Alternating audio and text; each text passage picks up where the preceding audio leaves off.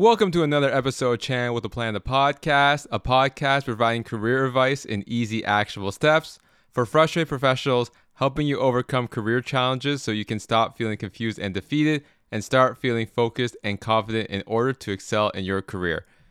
And I'm your host, Max Chan.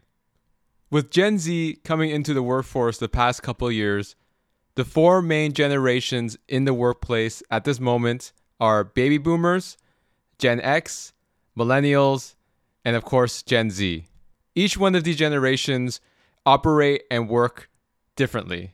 In order for you to excel in your career, especially if you're a younger millennial or someone in Gen Z, you have to know how to adapt and collaborate with people in different generations. And my guest for this episode to dive deeper into this topic of how to work effectively in a multi generational work environment is Mike Montague. Mike Montague is the founder of Playful Humans, a community designed to help the burned out and bored get re energized and engaged with life. His mission is to help adults rediscover the power of play and avoid a midlife crisis. He is also a game show host, public speaker, podcaster, and writer. Now, let's get into my discussion with Mike on how to effectively work and collaborate in a multi generational work environment in order to excel in your career.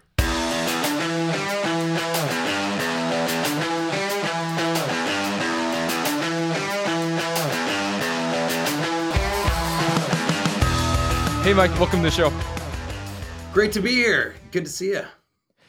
Yeah, so I came to ask you to come on because there's uh, multiple generations working in corporate America right now, right? So you have uh, baby boomers, you have Gen X, you have millennials, and then you have Gen Z. Am I missing any? Those are the main four, right? No, those are the main four, but that's more than we've ever had in the the history of our workforce uh, and really human evolution, which is, is crazy to think about because uh, the baby boomers haven't really started retiring yet. Uh, some of them have, but they're still a large part of our, our workforce. And Gen Z has added in there. And just for the record, I'm in between. I'm one of those in betweeners, right? I consider myself a Gen Xer and not a millennial but uh, I was born the year before the cutoff there. So a little bit of both. So like when people ask you like how old are you are, like is it depending on the audience? You'll say millennial one way or in this say Gen X the other way, depending on who you're talking to? I usually go with Gen X, but I feel like that's a millennial thing. Millennials don't like to be called millennials. So, you know, uh, I just, you know, like to carve my own path. But I definitely grew up in a time, you know, before technology and everything. So I when I, when I was little, and this is gonna make me sound so old. When I was little, I was my parents' remote control, right? Like I had to get up and change the channel on the TV. So I was I was that part of the generation, but I grew up with technology, and I think that's what's cool about Gen Xers is that we kind of like hit these milestones as technology was evolving, where millennials and especially Gen Zers the technology was already in place. So you've grown up with it much more natively and as a natural response to it. But it also kind of means that you don't really understand what it was like before, or there's some different skill sets and things that happen, you know, in your understanding of technology as it goes through. I grew up in a time where when you want to use the internet, you couldn't use the phone, you know, dial up back in the day. Yeah, and then yeah, like Gen Z's like they'd be like, "What's dial up? Like, what's this like one megabyte a minute or something right, right there, right?" so, yeah, going back to the the topic at hand, again, we have four generations of people working in the same work environment, which, like you said, has never been done before. With that being said, there's going to be a lot of intergenerational conflicts in the workplace. Like baby boomers, like things done this way, millennials like things done this way. So, through your research uh, on this topic, what are some common uh, conflicts that you're currently seeing in the workplace when you have four generations all trying to work together? Yeah, there's a bunch. Uh, I was able to identify the top five, which uh, we can talk about any of these. We already mentioned technology. That's one, right? And so each generation I found kind of has their preferred method it's not like uh, it's 100% across the board. Everybody uses everything, but typically baby boomers prefer a phone call and they'll pick up the phone and, and call. Gen Xers prefer email. Millennials then will prefer a uh, text message, and Gen Zers are already using Slack and other direct messages outside of uh, that. So I think it's really interesting when you look at these. They just cause attention, right?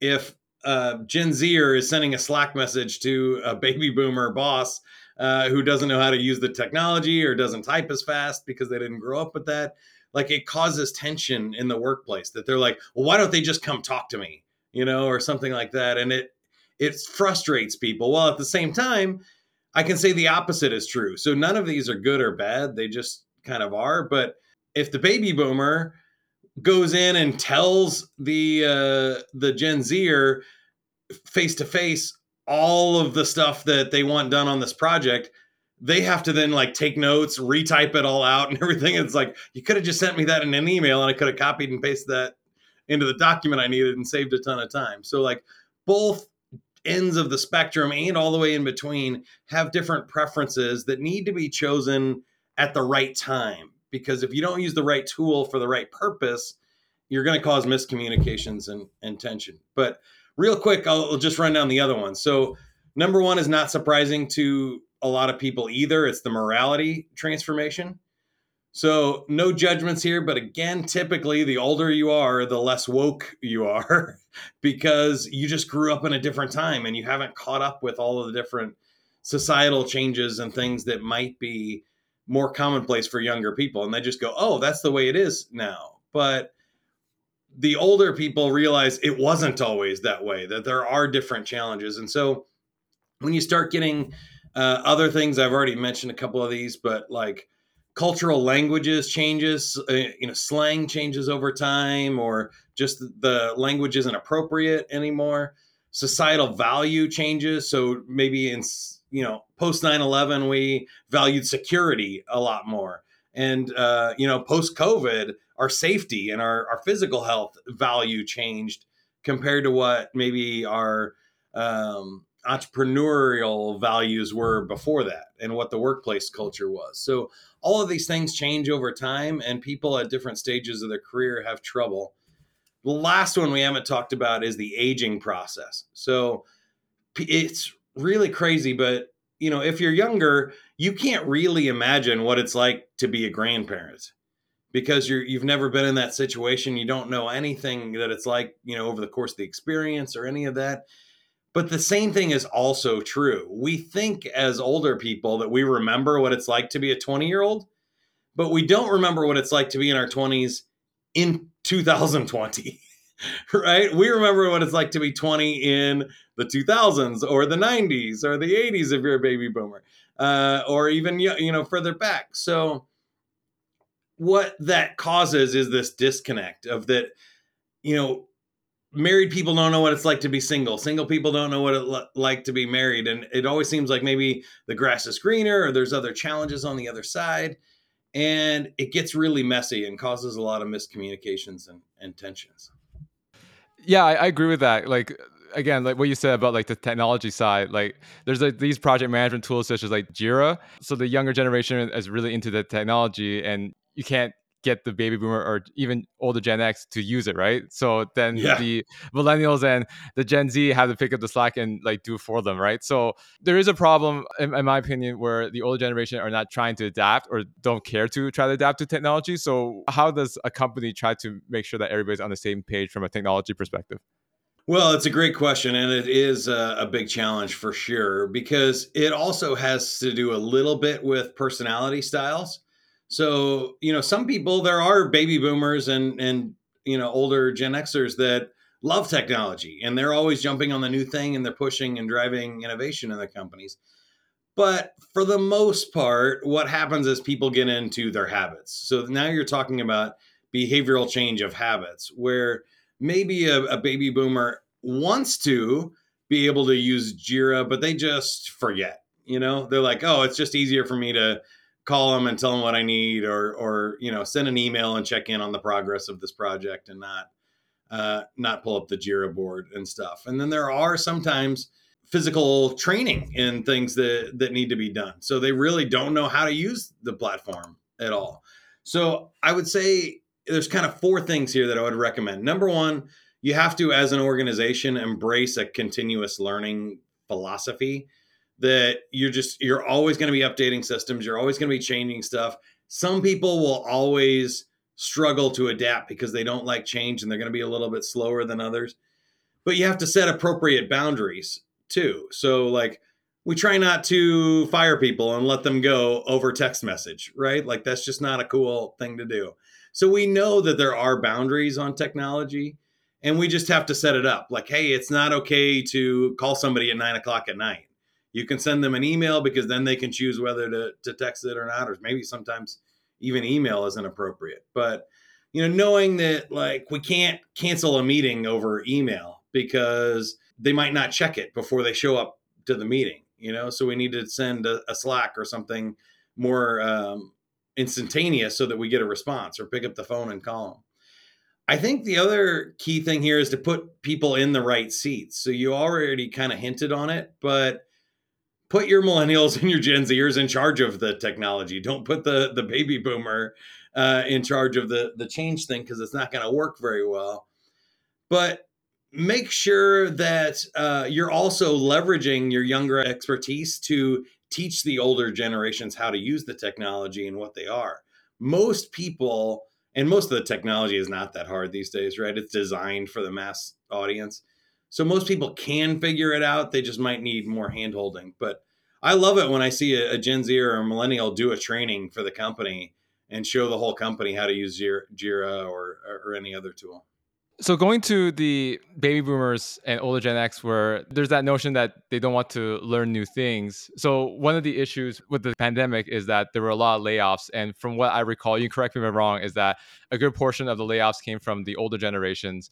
Is there a stigma when older workers are trying to interview for jobs and it's usually like a millennial or a younger person like interviewing and there's that uh, preconception that oh this person's older they might not be into new technology they're very old school like do you see that as well or and if you do like what is a good way to like mitigate those issues I think there are. I think there is probably some ageism on both sides of the spectrum, right? Um, I think there are a lot of millennials and Gen Zers probably listening that are struggling to get leadership positions because they're too young. And I was always that way in my career up until I hit like 40. And now all of a sudden I'm on the other side. Uh, and it's like, oh, what the heck? How, how did I go from being too young to being too old in one year? And like, I never had a sweet spot. But I think the roles changed so much. So I would say a couple of things. On the hiring side, you just have to be aware of the stages of, of life and that there is value to somebody who's different. So, a lot of scientific research study shows that the best teams and the best networks of people are the most diverse. And that means diverse in every aspect of that word. So, if you don't have anybody old on your team, you're going to struggle to understand and have the wisdom and the long-term vision that older people have and you're going to have uh, trouble communicating and marketing to older generations or selling to them. So the same thing is true on the opposite side. If you don't have anybody young on your team you're probably not being as innovative creative quick moving. You get stuck in the past and you stop challenging yourself and growing as much and so I think you just have to realize that and say, hey, we need somebody from every generation on our team here. And there are different values and skill sets. So again, I would also just uh, avoid stereotyping that just because somebody is older doesn't mean they're worse at technology. And just because somebody's younger doesn't mean they are. So I see this a lot as myself as that, again, cusper between millennial and, and Gen uh, X that we grew up with technology. So when I started designing websites in my 20s, I had to code them by hand. I understand HTML and how websites work. Where a younger person might be faster or better at the technology, but they don't understand anything about the code. They've been using Wix or other platforms like WordPress to design the websites. And they, if something breaks, they have no idea how to fix it because they haven't actually gotten behind it. So I think when you look at situations like that, you start to realize that everybody has a different value to the team and they can be important. So going back to what you said about millennials struggling to get those uh, executive positions, the ones that do the hiring for those positions are Gen X and baby boomers. So where's the disconnect between helping a millennial get to that next level and join the adult table with Gen X and baby boomers? I will say there's probably two stereotypes here. And again, we're talking about generalization. So some of these things happen to be more true in generations than others, but it doesn't, again, it doesn't mean everybody. So it might mean 60% of millennials are worse leaders than, you know, and it's 40% in baby boomers, but they're generally not huge trends. So I think there are two common, maybe misconceptions, generalizations, or stereotypes that Gen Xers and baby boomers have about younger people. Number one is, I think it happens to be true too. We're generally not becoming better communicators. So, as we look even at what happened with COVID and the quarantine, are you thinking that kids that missed two years of school and in human interaction are going to be better communicators? than the you know class that just graduated before them? Probably not. There's going to be some sort of, of damage or across the board, you know, general issues with in-person communication, face to face, dealing with large groups or difficult situations that groups previously haven't had to deal with, if that makes sense. So I think communication is one. The other one is is really like leadership and, and decisiveness. So, what we found a lot is younger workers, just in a general scale, tend to work more collaboratively and as a team, which makes them great team members a lot, but it's not the stereotypical leadership that you would see. So, if people are looking for somebody that's decisive, a strong leader, somebody to get a project done, somebody to push things through, they're not looking at those younger workers. But if you're looking for a modern leader, somebody who's collaborative, inspiring, looking to pull people along into a mission, I think you should look harder at millennials and Gen Zers to lead more collaborative teams like that. Yeah, so there's always going to be a shift in culture change as more millennials get into managerial roles. So, what would you say for the older demographic in terms of like anticipating that culture shift? What is some advice that you can provide to help them adapt? Yeah, I think there are a couple of things here. Number one is you have to realize that there is no like balance. There's no status quo. We can't keep things the same.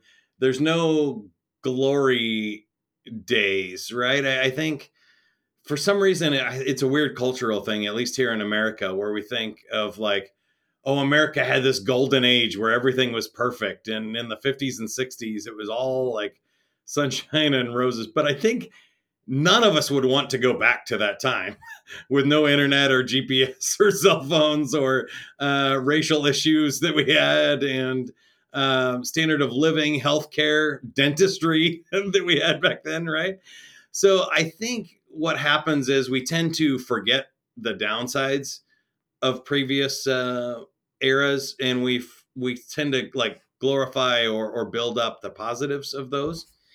And so, what I would recommend to older generations is to look at our progress and really try to set boundaries on the things that are dangerous. One of those for me, I think, is technology. We tend to keep ourselves too busy, and having Slack open 24 7 is not healthy or productive for you for getting work done, right? We need time to focus. We need space to think and be creative. And some of these things have been lost in our uh, workforce a lot. The other thing is it's really towards like moving people into a, a direction of being responsible for themselves and being a, adults in, in a way. I guess there's not a better way to say that than responsible, but sometimes especially large workforces they like to be told what to do and people feel safe when they can check boxes and they can do a job and they know exactly what things are but that doesn't help us the further we go along with technology if we know what the job is if we can define it and it's really easy to follow the instructions that means we can program a computer or a robot to do it.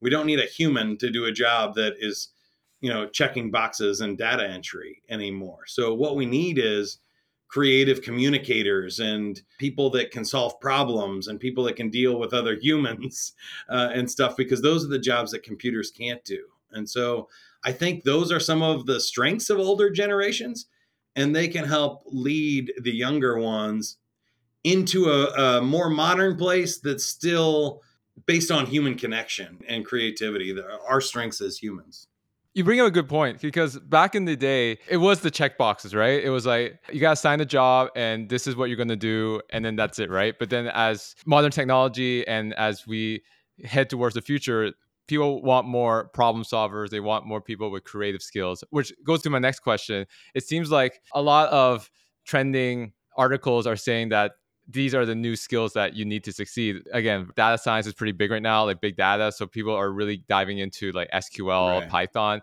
those programming languages. But you're saying from your expertise that creativity is actually something that a lot of employers and managers are looking for. So can you elaborate more on that? Yeah, I, I'm not as dire as I think most of those predictions are. Again, I think they get misread. So is data science as a profession going up? Sure, it's growing, right? Is uh, customer service maybe going down because more people are buying online and, and stuff? Sure. But those aren't necessarily going to drop off like a rock either or disappear, right? I think um, radio is a great example. You know, it was invented in like the 1900s. It's still around. People are still using it. It wasn't replaced by the internet. Have the numbers shifted and the jobs and how it's used? Sure. So let's look at the two that that we t- we're talking about there. Number one, I think there are places for people who want to be programmers and want to help control this technology ecosystem.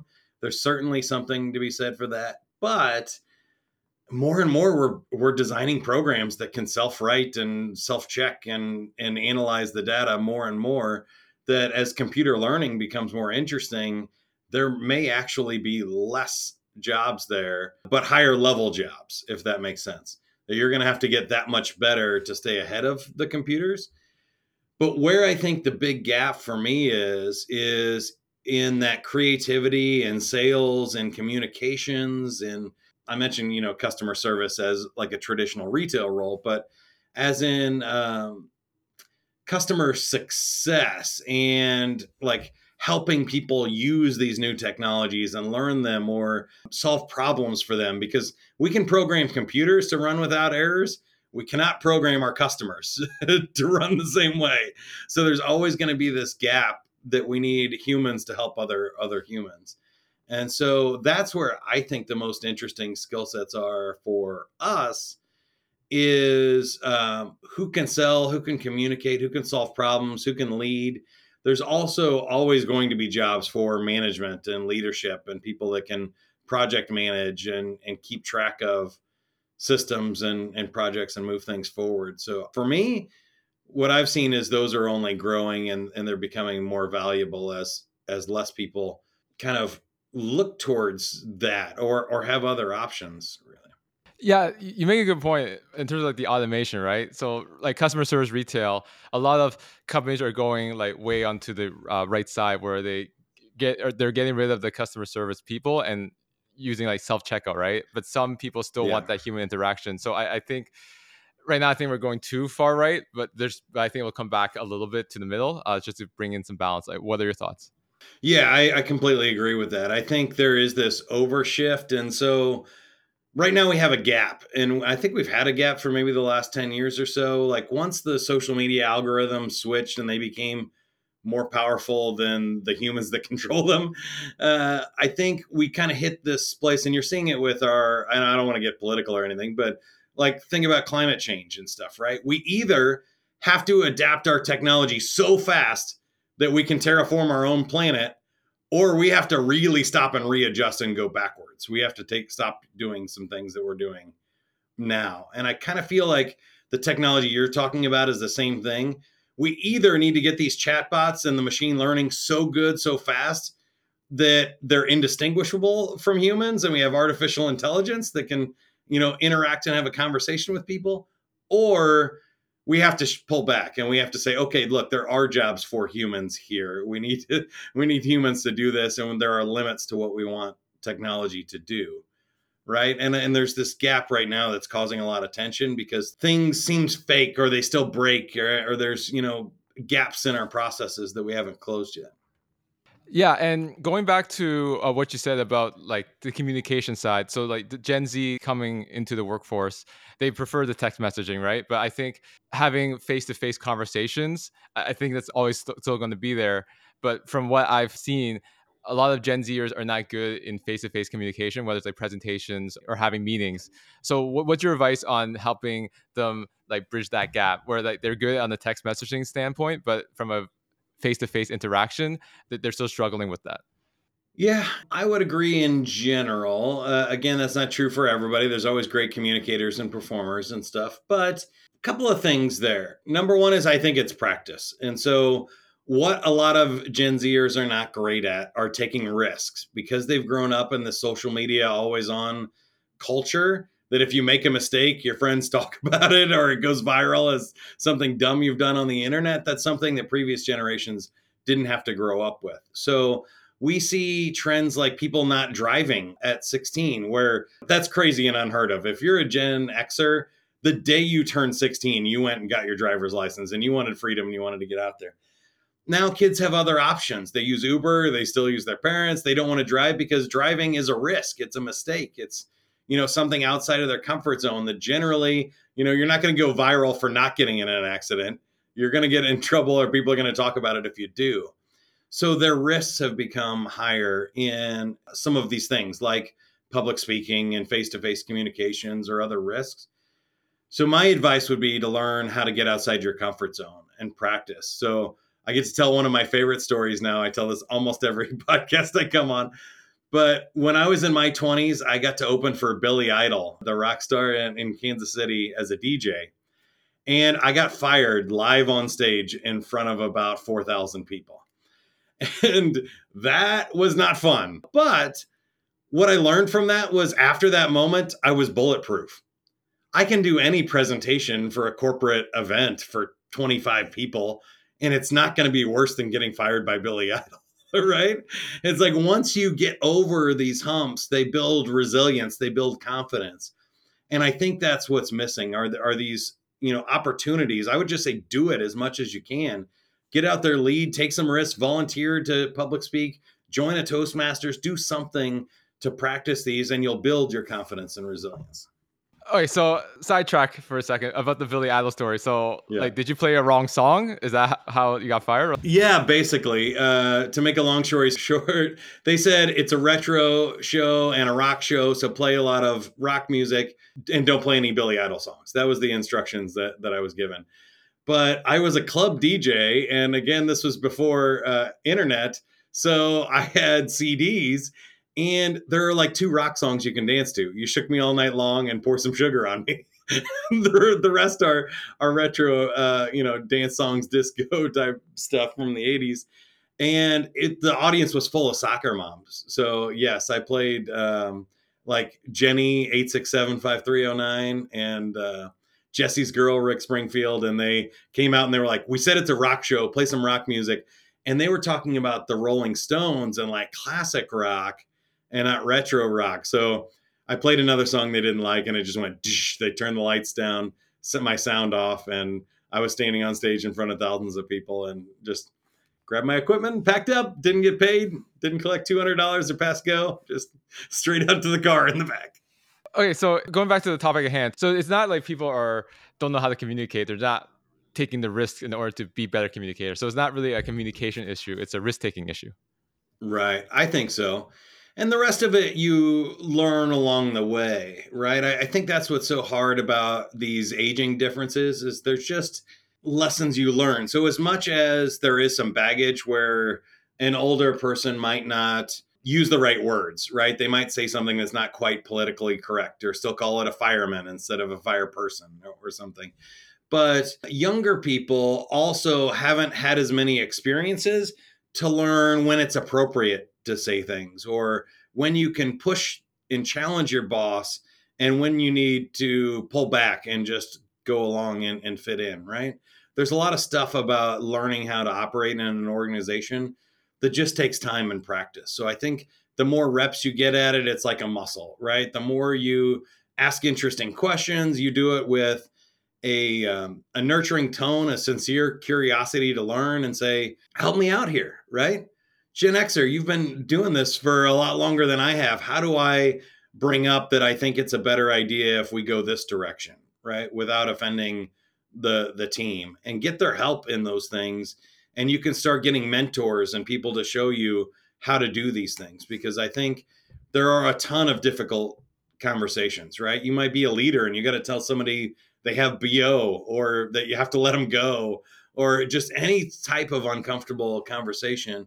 When you're a salesperson, you got customer complaints or you have to talk about money and people's finances or in customer service, you get angry and upset customers and there's just things that you need to learn how to handle. And I think once you get a handle on those, then you become a lot more confident leader and a confident communicator. Going back to what you said, I think there's a lack of assertiveness from the younger generation. They they always want to be like people pleasers to their boss, but in order to be a leader, you have to have some conflict and really showcase the ideas that you can bring to the table. How does someone younger want to showcase their ideas and share their ideas without uh, ruffling any feathers with management that will tend to be older? Sure. There are two uh, sort of loopholes. And these are magic loopholes I think will really help a lot of people in, in your audience. Number one is questions and curiosity. If you ask questions, you generally won't offend somebody. There are some ways to use questions as weapons or to ask the, something inappropriate at the wrong time. But for the most part, if you, with you know sincerity, went to your boss and said, "Hey, Max, I don't understand. It seems like if we use Jira instead of this other, you know, uh, project management system, we would save a lot of time. I, what what's your thinking? Why did we choose this one over here? And hear them out. They might have legitimate reasons for that that you just haven't thought of because you're you're newer in the business. And then you go, "Oh, okay, I get it." And then we go from there. And other times there are things that just don't make sense, right? Your answer might be, "Hey, Max, that's a really good idea. I think Jira would be right too, but the boss's uh, brother-in-law works at this company, so that's why we're sticking with this one. It's not going to change, so get used to it, right? This is the platform we're on." And you go, "Okay, I get it. Now I learned something political about how to, you know, deal with the culture of the company." And not just its systems and processes. So I think questions are good. The second thing is gifts when you make something and you say, Here, I made it, and you put yourself out there, they can then choose to use it or not. So when I was a leader, I was the leader of a um, an art department and a web design department an advertising agency. I also did this uh, with a sales training company about building online courses. It's like if you don't like my idea, then show me something better. If we all look at it as a team and we go, "Yep, that's it," I'll use yours. But a lot of times I can't trust you or it's hard to explain what that benefit is if I can't see it. So it might mean doubling your workload. I'm going to have to do it once the way the company said or my leader wants it. And then I'm going to have to do that same project again the way I think it should be done. Present both of them and say, here, I made these. Which one do you think solves our, our problem best? And when you bring answers, when you bring solutions, leaders will generally pick the better thing or they'll be ha- forced to explain why they are justifying the other decision so it's more about being curious and not saying i think we need to change it say oh i was thinking about like why are we doing it this way so it's more like going on a question perspective and then on the other side it's just your proactiveness giving the manager gifts of like these are some options that i'm looking at like what are your thoughts so at that point it's up to them whether they want to use it or not so it's not more about like force feeding them it's more about like giving them the option of going one way or the other. Yeah, leaders of any age don't need more problems. They don't need you to come and say, "Hey, I have a problem. I'm stuck. I need your help." Uh, that's more work on them, right? You're you're taking your problem and putting it on your boss. But if you bring solutions, you're saving them trouble. You're taking problems off of their plate and offering a solution that they can then choose from. Any leader of any age is going to appreciate that. Yeah, it's, it's a good point, right? Like they want you to be able to figure things out on your own, and then like let them know what's going on. So it's more about like if you give me a problem, you better have a solution after you tell me what the problem is, right? Yeah, and I, I think one of the best moments as a leader is when your team makes something better than you had envisioned in your head. So I, again, I always think back to my time in, in graphic design, right? And we're saying, oh, we want to do this company logo, and I think it would be their colors are blue and green. I think it might be cool like this. And then a graphic designer goes off and works on it and comes back, and you go, wow, that's kind that's the vision we were looking for, but that's better than what the picture I had in my head was, or better than I could do, right? A great leader will value people who can execute better than they can because managers need to manage and performers need to perform. So think of like a, a, professional sports team, right? An NBA coach can't shoot a basketball better than the players. That's not what his job is. His job is to put people in the right positions, help them become better shooters and stuff. And I think that's what good leaders want. They want people that can come with some sort of creativity and solution and innovation that's better than what they had imagined or what they could do themselves and take projects further or solve bigger problems than they had in the first place before they hired you. So sticking to this theme, in terms of the education system, it's still very checkbox heavy, right? Like here's the exam, this is when you study for it. You have to memorize these facts. This is a research paper, do some research and present me some findings. So it's still very here's the checkboxes. So how right. does a Gen Zer go into the workforce and build up their creativity and problem solving skill set in order to help deliver value for the companies that hire them? It's a great question because it's a really tough problem. I think schools are getting a little bit better at this. But here's the thing: for the first 18 years uh, of your life, or, or you know, 24 now, uh, if you're getting master's degrees and stuff, there's a final exam. As soon as you enter the workforce, there is no final exam. There's just tomorrow. So occasionally you might turn in a project and get feedback on it and stuff, but that's not the final. That's that's a homework assignment because next week or month you got to do it again, right? And so we switch from what's called a finite game where there's measurements and there's scores and there's starts and stops to the infinite game of life and business where the whole point of life and of business is to keep it going. So there is no finish line. We want to play a game that is much longer term and so I think you have to get used to finding moments of feedback, finding ways that you can get a, a, positive stroke or feedback from your boss and let you know whether you're going in the right direction or not. But we also have to realize that we're not ever finished. There there is no finish line where we go, "Oh, I get to keep my job forever and uh, I'm a good employee and I'm all completely safe." That there could be COVID and, you know, a whole bunch of people get laid off and nobody saw that coming uh, at any age. Or it could be a technological innovation that makes your industry obsolete, or the company gets bought or sold. And so a lot of people, I think, struggle with that.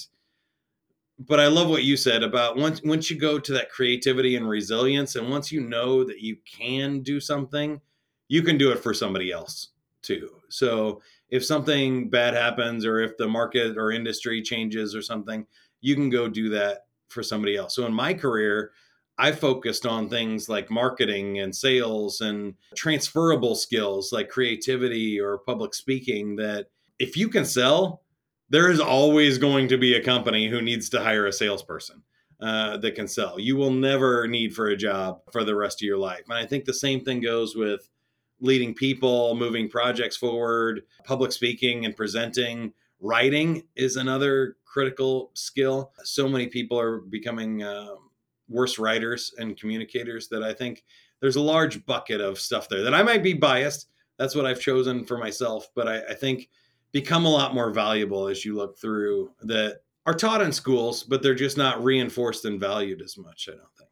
You bring up a good point in terms of the your example about like there's a final exam at the end of a course and then you're done but in work is there's only tomorrow right and i the other thing that's hard for recent graduates to adapt to is that there isn't just one way to do things so there tends to be that perfectionism where they want to have a specific answer to make sure that they impress their boss but there might not be one specific answer there might be multiple approaches to a problem to solve right so i think that's also a gap uh, right now between uh, transitioning from education to the corporate workforce that's a really great point. So let me highlight that a little bit. Number one is yes, sometimes in business there are only bad answers. we're going to lose this client or we're going to lose this employee. We have to choose one of the the two. Like Sometimes there are just bad options. Also, the opposite is true. What you said, sometimes there's multiple good options, and those are even harder. So I would say at the company I work for, that's what we struggle with the most is there are a lot of great directions we could grow the company in, and we have to say no to some really good ideas so that we can focus and execute on the one that we think is going to be better. And so, um, and there are no guarantees in that. We think it might be better, but we don't know for sure. And there are good cases on both sides. So I think that is a challenge. I think people do just human beings. So that's not a generational thing. All humans struggle with choice and opportunity cost and understanding, you know, one way or the other. But they also struggle when their path is not chosen, right? So don't take that personally. Just because your boss or the organization wants to go in a different direction doesn't mean that you're not good at your job, doesn't mean you didn't have a great idea. It might mean you didn't communicate it as well as you could have, but it could also just mean that they have different priorities and they're in a different situation than you are. So I think don't take those things personally, but also you have to realize that there is no, like you said, one answer which I think a lot of people struggle with, especially in their careers, where they go, if you find your purpose, you never work another day in your life, Max. Well, that's not true. One, we all have multiple purposes. There are lots of different careers we could have. You're probably going to have three or four throughout your lifetime. Number two, there even if you find something you love to do, there are days where you have to pay your taxes, where you have to fill out your TPS reports, where you get a whole bunch of customer calls and it was frustrating you didn't get any work done. There are still going to be bad days, weeks, or months, even in careers that you love.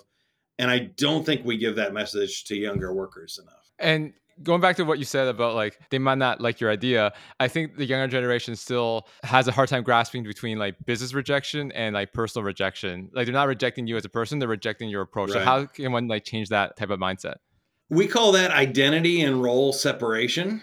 So what you need to do is think about who you are as a person and your value as a human being on this planet and what you do for a living is a role you play so think about it like a play. You're putting on a performance. Tom Cruise is not a top secret agent, right? He's playing the role of one. So if the film flops, Tom Cruise is not a terrible person. It was his performance in that role that flopped, or the director or something else outside of his control that caused the movie to flop. And you have to think about your job in a very similar way that while you're investing your time and energy and it is your idea or your work product, it's not you. You are still a 10. You're still awesome. You can do it again, but you're not going to take that loss personally. That's feedback you got from this situation that you misread or changed or or didn't understand or somebody else just made a bad call. Sometimes managers and bosses are wrong too, right? They don't know everything. So, I think that comes with time, but there are some things that you can do to start building your self-esteem outside of your work and to use things like uh, meditation or journaling or other uh, feedback loops to make sure that you're understanding why they didn't choose that idea or didn't go with your thing or you got negative feedback because it's going to happen, right? None of us get all green lights uh, down the road to success. You're going to hit some red lights. You're going to get frustrated. You're going to get negative feedback. People aren't going to like it. And one of the keys to being successful is being able to read that accurately. Was it feedback from an idiot who didn't get the joke? Or was it feedback from somebody smarter than you that knew something you didn't? Uh, is it feedback from somebody that matters, like your boss or your client? Or is it feedback from somebody not involved in the project at all that just thinks they know something from the outside, right? You have to learn how to judge all of those things and weigh them accurately in, in order to find success. Great. And as we discussed before, there's going to be more millennials coming into managerial roles. As a new manager, you tend to inherit majority of the time you inherit a team. So you'll have like various generations that you have to help right and manage such as gen z other millennials gen x and potentially baby boomers. What's some advice that you can provide to millennials who are managing a multi-generational team that they have to ensure that the goals that they've been assigned can be utilized with the team to help complete the business's objectives? Another great question. I think the short answer is you have to lead the team, but manage individuals. And so a lot of people make too many mistakes. And I, I think it's just part of uh, what happened in our culture when we hit industrialization and we started scaling things is like, even in school, right? We have to make this rule for everybody so that it's fair. And that's not fair because everybody is different. So you're putting some people in harder situations than others when you make blanket rules or statements or even try to like coach people publicly, right? There are some things that you don't want to bring up in a team meeting in front of everybody else. You want to address privately. There are other things where it makes sense, like the whole team needs to know where we're going. So that's what I mean by lead the team. So you need to get your team together and make sure we're all focused on a common vision, a common goal. We know what the top priorities are, we know what the deadlines are that we're trying to hit, and everybody's rowing the boat in the same direction so that we can go as fast as possible. But then there are other things that we need to manage individually. And those are things like communications or motivation and what's going on. Did this, um, you know, Gen Xer or baby boomer just have a kid or a grandkid or have an illness or get a divorce or have to move cities?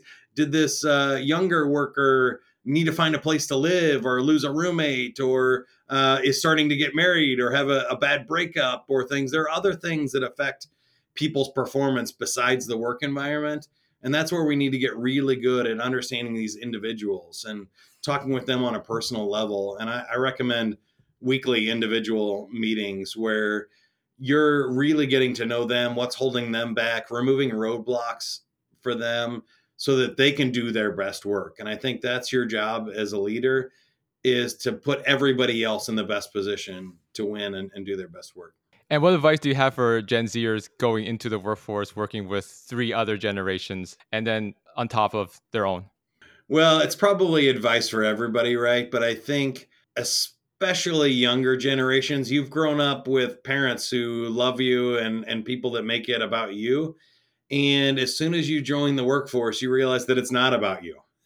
It's about the owners of this company or the profitability of the company and other people. And they really um, you know, might care. They care about you as a person to an extent as a coworker, but they're not going to change their systems or their rules to fit you. You have to change to fit that situation.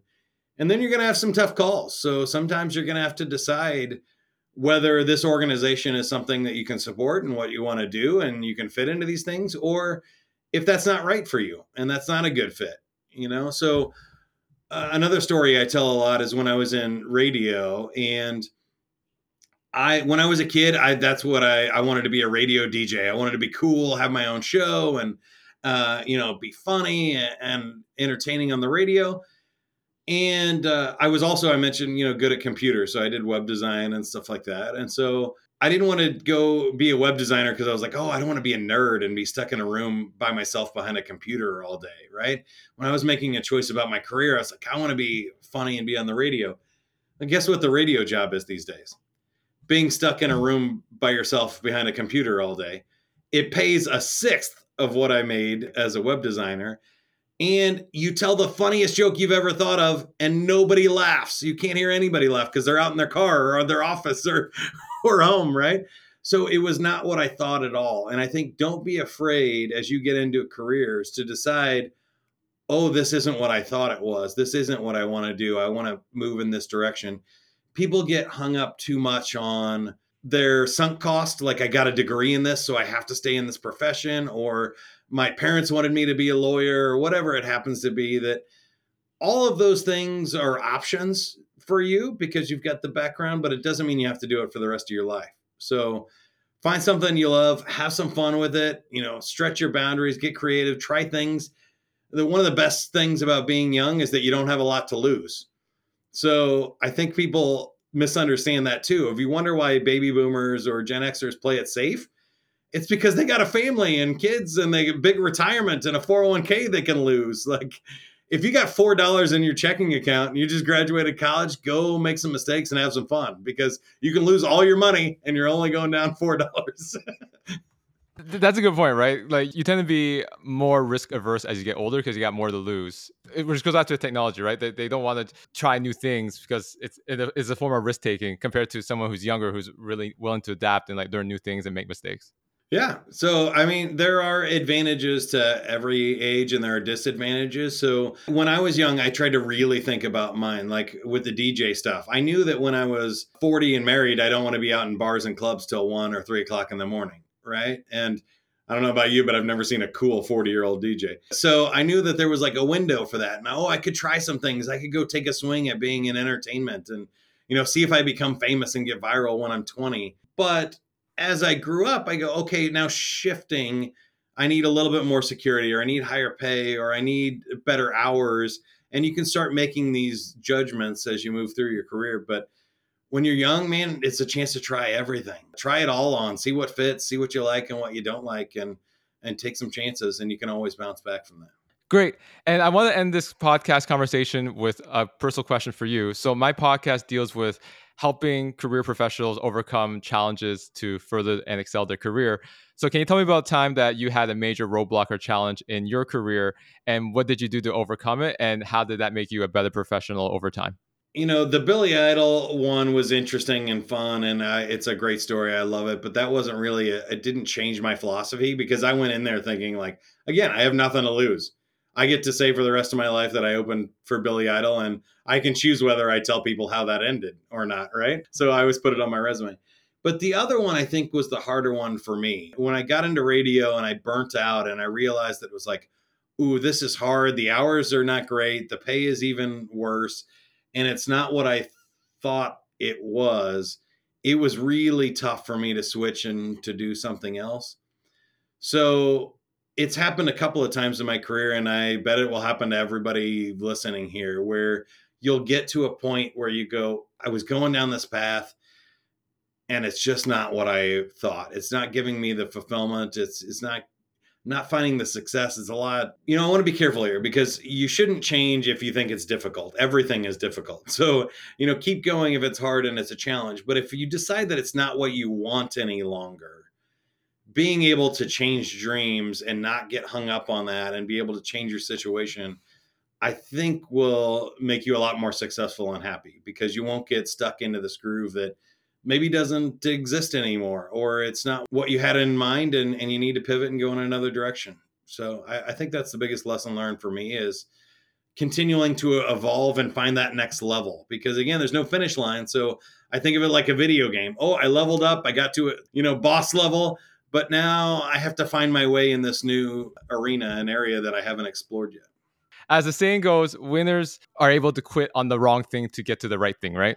Yeah, I think that's it. I mean, not everything is going to work. and Not everything is a great idea, but I think it's so funny. We have this weird culture where, you know, you're not allowed to quit or quitting's bad and other things. Well, you know, quitting smoking is a really good thing to do, right? So I think when you figure out how to quit and pivot towards something else that you like, but still do that with respect and that you're not leaving other people in the lurch you're putting your two weeks notice in you're you're doing things for the right reasons i think that's the key. The the quitting that's bad is when you're giving up because it's too hard or because you're scared or you know you took something too personally. Those are, are different reasons great and again i really appreciate your time mike how can people find you online to learn more about you, what you do and how you can help so I have a couple of things. A lot of what we were talking about today is from my main job at Sandler Training. You can find Sandler at sandler.com. We do sales, leadership, and management training for companies. But I also have this passion project of my own that's called Playful Humans, and it's at playfulhumans.com. There's a nice podcast and a community of people trying to engage with life more and just have more fun and find more flow and fulfillment. Really helping people reconnect with their humanity after COVID but also reconnecting with their energy. So many people are, are burnt out and bored and and stuck in this time. And I'm trying to help people re-energize and, and re-engage and be more playful humans. Sounds great. Again, I appreciate your time, Mike, and best wishes to close out the year strong. Thank you. I appreciate it, Max. Thanks for the time. Have a good one.